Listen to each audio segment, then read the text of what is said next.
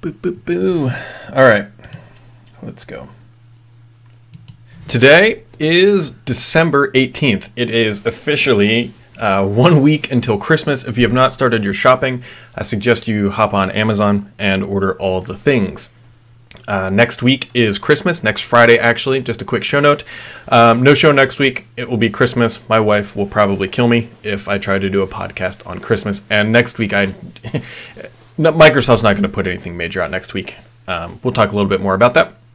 But this is the Sams report, and despite the fact that we are into the second and third week of Christmas, or of Christmas of December, Microsoft actually is throwing us a lot of bones this time of the year, um, more so than anticipated. And again, I keep saying this week after week, but really, Microsoft, you're doing a hell of a job for the month of December. If you go back a couple years, I've been I've been writing about Microsoft for many years. December has kind of just been the, the casual month, but not anymore. Um, I don't know if it's their new cadence. I don't know what all is going on, but they are not afraid to push the buttons. They are not afraid to get dirty, and they are, um, you know, delivering a lot of good stuff. So let's just jump in here. I want to hit on something that actually came out, uh, what I like to refer to as the end of the day news dump Last Friday, Microsoft issued a Surface Book Pro 4 apology. Now, they didn't come out, come out and give us hugs and say, hey, I'm sorry. But what they did do is apologize for the issues that the early adopters have experienced. Primarily, this sleep bug, um, the Intel driver crashing, and all the other junk that has been going on. So, Microsoft is finally coming forward and saying, hey, yep, it's not perfect. So, there you go. Um, obviously saying I'm sorry is not as good as issuing a firmware fix, and they still have not given an actual date for when the sleep bug will be fixed. But here we are. They are finally at least acknowledging the fact that, hey, this could have gone a little bit better. This isn't how they anticipated. So take it for what you will. Microsoft has come clean and said, all right, we're aware of the issues and we can't hide behind these uh, updates any longer. And speaking of things that are not being updated, if you own a Windows Phone 8 device and you have been waiting for Windows 10 Mobile, um, Microsoft initially had said, I believe it was back in October because Paul and I were both in New York at the event, they said on Facebook through one of their channels that they would be pushing the update out in December. And most people kind of took that to mean middle of December, um, typically how Microsoft delivers things. And so here we are, middle of December, and no update for Windows Phone 8 users. So I pinged Microsoft. I think actually a bunch of people have been pinging Microsoft ever since that Facebook update went out. Said, hey, middle of December, where's the update? Microsoft came back and said, uh, not so not not so much December anymore. Um, they're now saying early January 2016, and they still have not given a full list of devices or an initial rollout strategy. I'm hoping that they will actually come forward and say, hey, these are the devices, this is the date it's rolling out, here's how you're going to get it. So, a couple of thoughts on this. One, the delay sucks, but does it really suck? Um, so, I, I've kind of got two trains of thoughts on this. The first being the bad. Hey, Microsoft didn't deliver on what was previously announced information. That's bad. The other thought here is if you're listening to this podcast, if you're reading Thurrott or you're reading Petri, you already know how to get Windows 10 Mobile. You've already got in the Insider program, you're already running the builds. The last couple builds have been quite stable. So those users really aren't impacted. They already know how to get it. And then you have the complete opposite end of the spectrum, where you have individuals who just don't really care they don't really care what OS their phone is running. They they're the Windows XP crowd, as I like to categorize them. They just want something that works.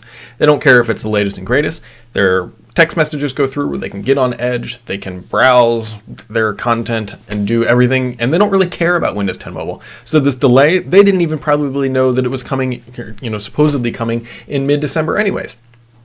So is this really that big of a deal? And I'm not trying to like apologize for what Microsoft is doing here. I'm just trying to bring the reality of the situation. Windows Phone is primarily made up of hardcore um, Windows fans. We know that by the market share. It's not a massive adopted product like Android or iOS. So those who are running it, running it because they want the Windows experience, which means they already know about the Insider program, which means they already know how to get Windows 10 Mobile, or they bought a Windows phone because they thought it was a safe, secure bet for just a stable phone, probably very inexpensively too, and they just don't really care. So there's some people out there going, "Oh my God, Microsoft dropped the ball on this." I don't. I don't really think this is dropping the ball compared to some of the other things they have done. The the sleep bug on the Pro 4 and the Surface Book, that's dropping the ball. This delay, not so much. I, I really don't think so much on this one.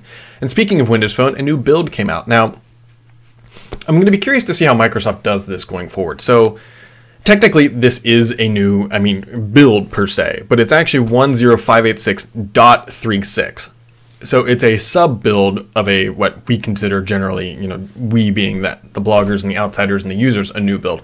This is much more of a patch, is what this is. It's not a complete rebuild per se from what we're traditionally used to experiencing, where the build number changes. Um, the first five digits of the build number changes should qualify that.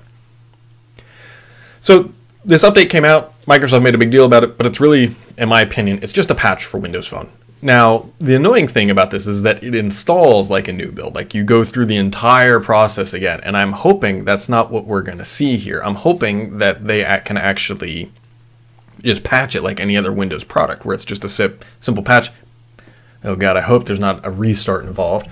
But right now, this patch or this update really just kind of, I mean, you had to go through the entire process again, which was kind of frustrating.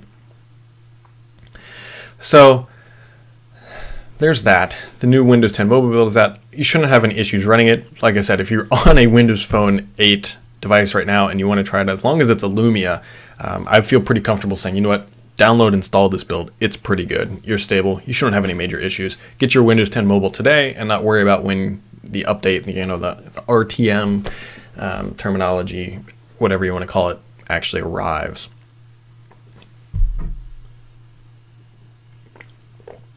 So, what else happened this week? Actually, just yesterday, Microsoft pushed out an update, uh, a firmware update for the SP4, the Surface Pro 4, and the book. Unfortunately, it's not the update. It's not the update you have been waiting for. Um, this update really, on both devices, addresses keyboard and trackpad issues. Really, just kind of improving the experience. You can go out, download them now. Nothing life changing. The biggest change we're all waiting for is that sleep fix. Don't want to keep rehashing on this, but that's what we're waiting for. This is not that release. There's been a lot of updates this week, actually, you guys. Microsoft pushed out Windows, the first Redstone build of Windows 10. Now, there's a qualifier in this one as well. Microsoft primarily just said, hey, this is just kind of a minor update based on feedback from November. Don't expect any new features. And that's really all that it is. I downloaded it, installed it on just about every machine that I have. It's good. It's stable. It's just like the November update, and really nothing else has changed. And that's to be expected. Some of the bigger changes, which we'll talk about here, because one of them is coming to OneDrive, uh, will not start showing up until next year.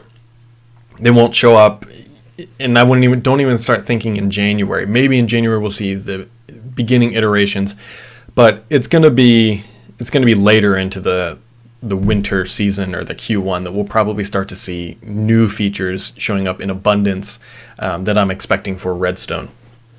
So it's going to be small and iterative, but here we go. We got a new build. And this new build, uh, Gabe announced two things really essentially in here. One, he said, don't expect any more builds until January because Microsoft, well, like everybody else in this time of the year, is taking vacation, especially starting the next week because Christmas is on Friday. I would imagine most people are taking the week off so, and potentially, very likely, the next following week um, because of New Year's.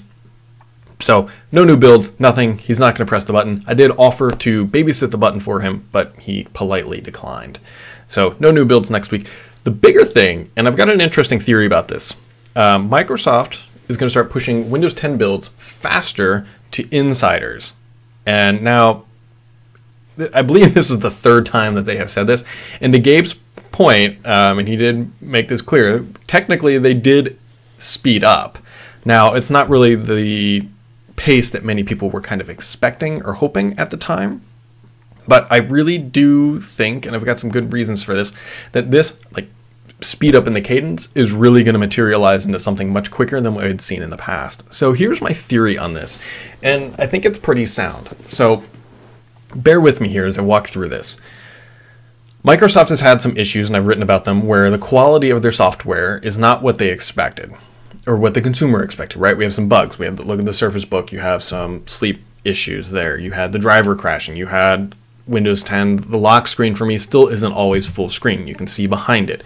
Um, just some some bugginess in the software. Now, granted, it's gotten a lot better, but they're going to be releasing updates very very quickly, uh, twice a year, which is very quick by Microsoft standards and really anybody's standards in the industry. And so they need better testing. Well, Microsoft has moved to a test driven design, which means the person coding it should also be the one testing it. And they made some changes, and it, it's working out, but it's not really working out so great. So here's my theory on this they look at their Windows insiders, and what Gabe said is that they're going to make the qualifications for a build that go out to insiders much closer to that than an internal ring, which means you know their internal canary testing. So what the result is this is going to be is that the bugs, the builds that come out, are going to be buggier. They're going to be less stable, but they're going to be faster. That's the trade-off. If you want faster, you're going to get buggier. Well, what Microsoft is really doing, in my opinion, here is they're going to push out more buggier builds to more users, so they get better telemetry, so they can fix the bugs bugs faster, and give us a more stable release. I really think this makes a lot of sense. They got rid of a lot of their testing procedures uh, when they when they laid some people off. So what are they going to do? They're going to use the insiders. They can push out a build with the qualifications that it's going to be buggy. So if you're not okay with bugginess, move to the slow ring now. But then they're going to get feedback from potentially millions of people very very quickly. So why even test? Why even go through all these testing scenarios? I mean, they can get some of the big ones, like if it's going to, you know, format C colon or it's not going to boot. They can get those things out of the way through the internal testing rings. But hey, let's leverage the insider program. Let them push the bugs back to us. We can focus more on coding, less on bug hunting, and it solves a lot of problems. Insiders get their builds faster. They can deal with the bugs. That's that's their choice. Microsoft gets significantly more telemetry about the bug, bugs in the release and the configurations that they're impacting. They can focus more time on coding. Insiders are happy. Microsoft is happy. Now, the big trade off here is the feature announcements. So, one of the things Microsoft likes to do is try to keep features under wraps and have a big show and say, hey, here's all the great stuff with Windows 10. So, the, one of the problems is that they're going to have to make a conscious decision about what features they're just going to start allowed to being tested and what features they're going to hold back and try to wow the audience at, at say build so that's kind of the trade-off that they have to juggle here is they won't be able to be as secretive about their upcoming features but does that really matter let's just take a step back here does it really matter if their features are known to the insiders no, it, it doesn't. Let's think about this. Microsoft owns the vast majority of the desktop market share. If if Apple finds out, we'll just use we'll we'll go way back. If Apple finds out they're bringing Cortana to the desktop, does that really change anything? Apple can put Siri on their desktop, and Microsoft will still own over 95% of the desktop market share. What does it matter? They they are the juggernaut in the desktop market share. Their features cannot be ripped by Chrome OS, and that's going to make Chrome OS the next killer feature iOS, or I should say OS X, can't rip a Windows feature and become the next killer desktop operating system. It doesn't really matter at this point. Microsoft has already won the desktop war. It's over. They won. Linux is the next, we'll just say 2016 is the year of Linux, just like they say every year. And it doesn't make a difference. Microsoft is so far ahead in this arena that it does not matter if you know the features that are coming. A competitor can't rip them and replace the Windows desktop. So I think they're finally coming to this realization. They're going to push out the features faster. We're going to get more builds, and it's going to be good for everybody. With the caveat, because I, I, guarantee I will be one complaining too, you have to be careful with the builds you install on a production machine because they are going to be buggier. I'm saying that now. They will be buggier. So keep that in mind if you're in the fast ring. My personal suggestion this machine I'm on right now is my production machine. I'm going to put it in the slow ring. The Surface Book you see behind me back here, that's going to go in the fast ring. That way, I have a test machine, and then I also have my production machine. So, when they say bugs, I've, I've heard some feedback. There's going to be bugs, so just be aware of what's going to come down the pipe if you are using your machine to essentially pay your mortgage. So, that is my thoughts about why they're now moving to this. Why they didn't do it earlier, maybe they will I don't really have a good reason. I can understand maybe why they didn't do it before RTM. I don't know. Um, the other thing is too, this creates more overhead for Microsoft too. Don't forget that that for them to push out a build, which means they have to kind of open up on the back end the telemetry paths, and there is some overhead, but it's not too extensive because they can essentially treat it like another internal ring. So, there we go. That is my theory about why they are moving to this, how they are going to squash bugs faster, and how they're actually going to continue to develop at a rapid pace. So, it'll be interesting. It'll be interesting to see if it works. Cool? Cool. All right, let's move on here. So, Office will work on Continuum. So, okay, um, an interesting kind of loophole came up with the idea of Office 365, mobile apps, and Continuum. The idea was, and I got this tweeted to me a couple times through direct messages saying, Hey, Brad, can you use Continuum to work around the limitation with Office 365 on devices that have a screen larger than, I think it's what, nine inches? I think if it's over 10 inches, then you ha- must have a subscription. And at, at, first, yeah, it looked like you could. You could plug your phone in, use it on a screen, and the mobile apps would work just like they would on a large device, and you didn't have to pay for an Office 365 subscription. Well, Microsoft came out and killed that. Um, starting March, what is it, March 31st, 2016, using mobile apps with Continuum, the Office mobile apps will require an Office 365 subscription. This isn't too surprising because the screen size is larger and so they want you to have the, the Office package. Granted, Office 365 is not all that expensive. Look on Amazon, I've seen it as cheap as $40 a year, and for what you get, um, the OneDrive storage alone is is it's worth the price. So just kind of keep that in mind. Um, it also makes me really wonder what's going to happen on April 1st, or or following after, because March 31st is kind of a random date. Now it is the end of Q1, and maybe that's their thought process, and I'm just completely blowing this out of the water. But let's be honest here, not the Lumia 950 is not going to be selling in the hundreds of millions. Um, I would be hesitant to say it's going to even sell in the tens of millions.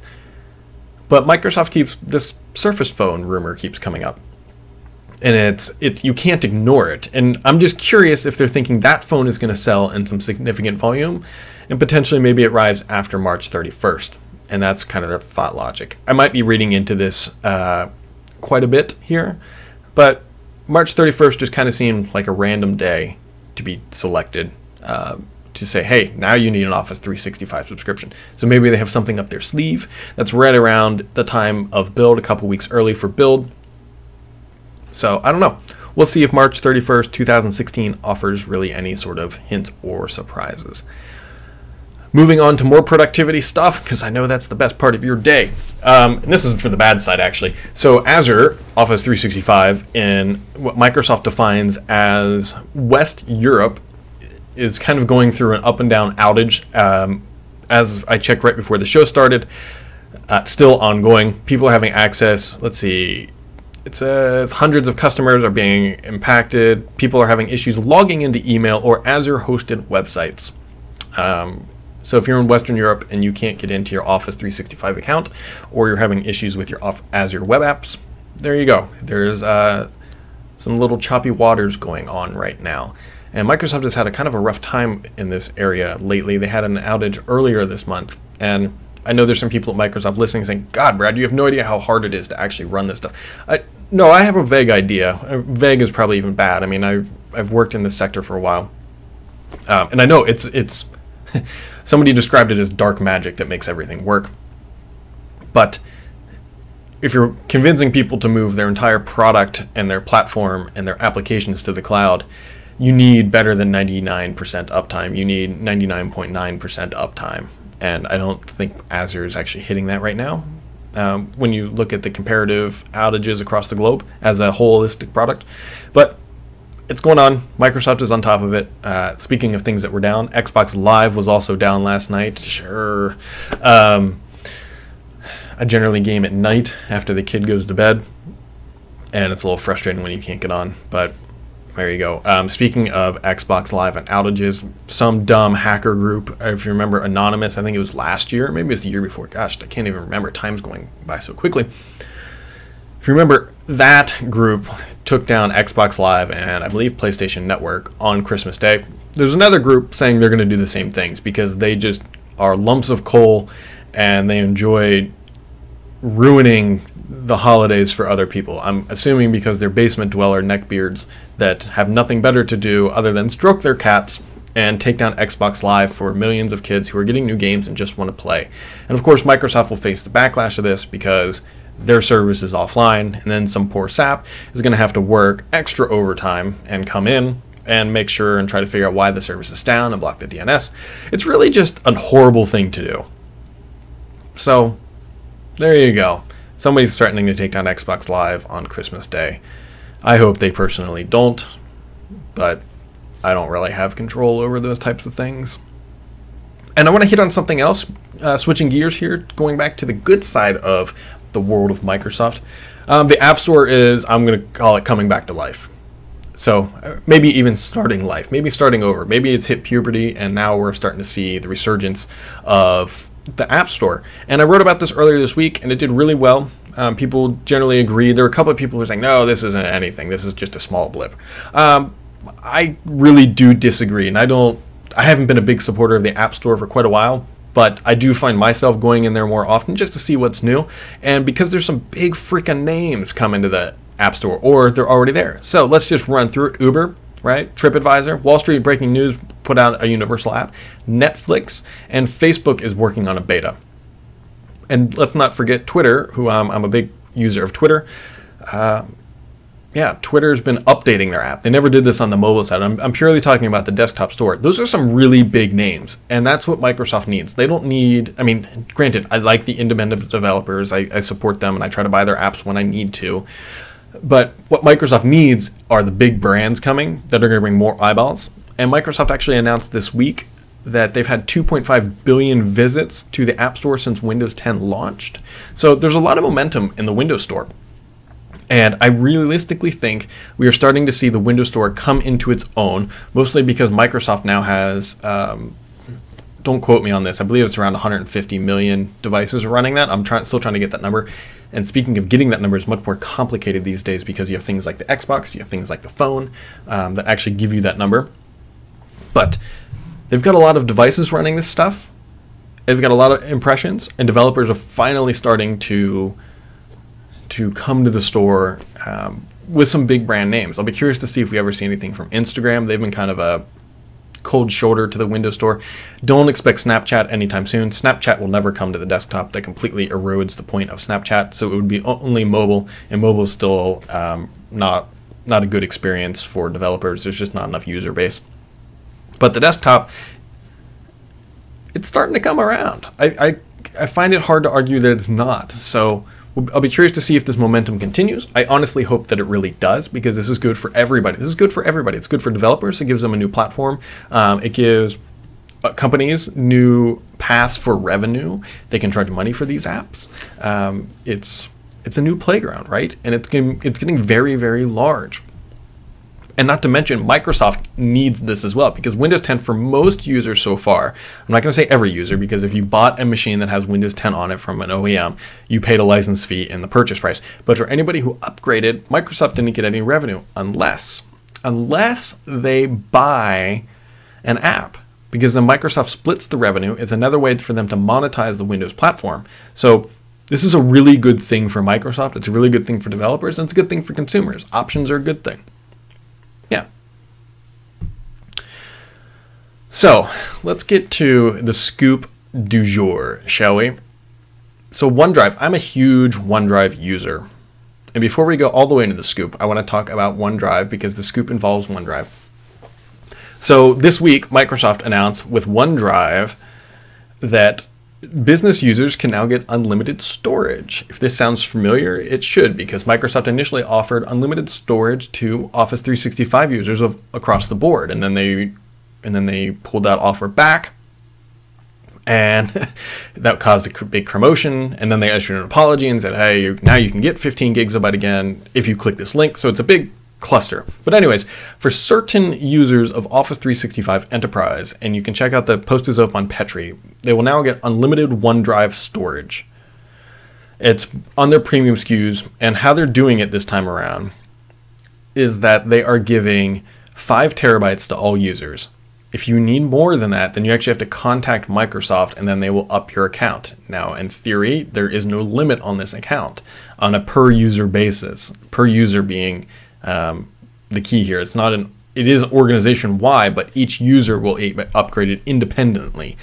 Um, which makes me wonder that if you have one user who's getting like way up there, if they're actually going to start calling them out and then saying, "Hey, you've got too much storage," and then we see the limitation of the OneDrive kind of policy. But anyways, they're announcing unlimited OneDrive for business users of Office 365 of certain SKUs. So, what is the scoop? Um, placeholders. Placeholders are coming back to OneDrive. They're coming back to Windows 10. Specifically, it is a targeted feature for Redstone, which is on schedule for a June ish release. At least that is the target. So, if you're not familiar with placeholders, what placeholders are is a feature that allows you to have a placeholder image on your on your desktop or on your, your, your hard drive and it allows you to see the file that is stored in the cloud but not pay the penalty of storing that content locally. For example, I have about 90,000 photos stored in OneDrive. I don't want to store them all on my Surface Pro 4. I really don't. But what I would like to be able to do is pull those features pictures as needed. So what the placeholder does is I can go navigate and go through all those folders and double click and it'll download and then I have the placeholder, or I have the file locally. Now, the reason why I was told that Microsoft got rid of the placeholders before is that it created a really bad user experience for somebody who didn't understand the feature. For example, if placeholders and you go offline, you're off the web, you cannot get the feature, you cannot get the files. So I actually need to post this up on Thurrott. Da, da, da. Um, yeah, sorry, I was just posting up actually the post that says placeholders are coming with Redstone. Um, the reason why it was a bad experience is that the uneducated user would go offline and then not be able to get their content. Then they would blame Microsoft for this stuff. And that was the issue. And so they got rid of it. What I'm hoping that they do, what I, I realistically hope that they do, and if you're listening, I, I think you might be, um, is make it an optional feature. Make it turned off by default. Allow the power users to go in and turn on placeholders as needed. And then that solves the issue. They should never have killed it in the first place, but I'm being told by a very reliable source that placeholders are on the agenda. Now, the caveat with this is we are in December. This product is not expected to launch until roughly June ish. Um, late spring is what I've been told a lot of things change. One, deadlines change, features get cut, and all the good stuff. So I can tell you right now that they are working on this feature. Whether or not it makes it into production is a whole different ballgame. But placeholders are on the agenda for Redstone. I myself am ecstatic about this. I know Paul is very highly enthused by this, and it will genuinely be a good thing. Wow. OneDrive, placeholders. I'm excited. So, there we go, guys. It's been another crazy week. I want to run through the comments here. Uh, if anybody has any questions, now is a fantastic time to ask. And I know there's a bit of lag. Uh, people keep asking why we have to wait till June. So here's another theory. Um, I want to extrapolate upon this while I'm waiting to see if anybody else has any comments. Is that Microsoft wants to actually ship before June. They want to ship this thing, uh, Redstone, as quickly as possible once it's done, right? But they need feedback. They need data collection. They need all that good stuff. And that's part of. Um, I want to get to eh, that's all part of the process, and they might actually be able to ship quicker by doing this new fast delivery. But um, we'll see. We'll see if this new new fast ring will actually improve the development process like the company hopes and actually allows them to ship the product faster and what I would consider on time. So somebody asked, they said, are there any apps that you expect Microsoft to buy? So somebody brought up something really interesting that I thought is getting back to a browser on iOS. So there's a problem with this, and we all know the problem. The problem is that Microsoft does not build a WebKit based browser. They don't. They, they just they don't and I don't foresee that they will.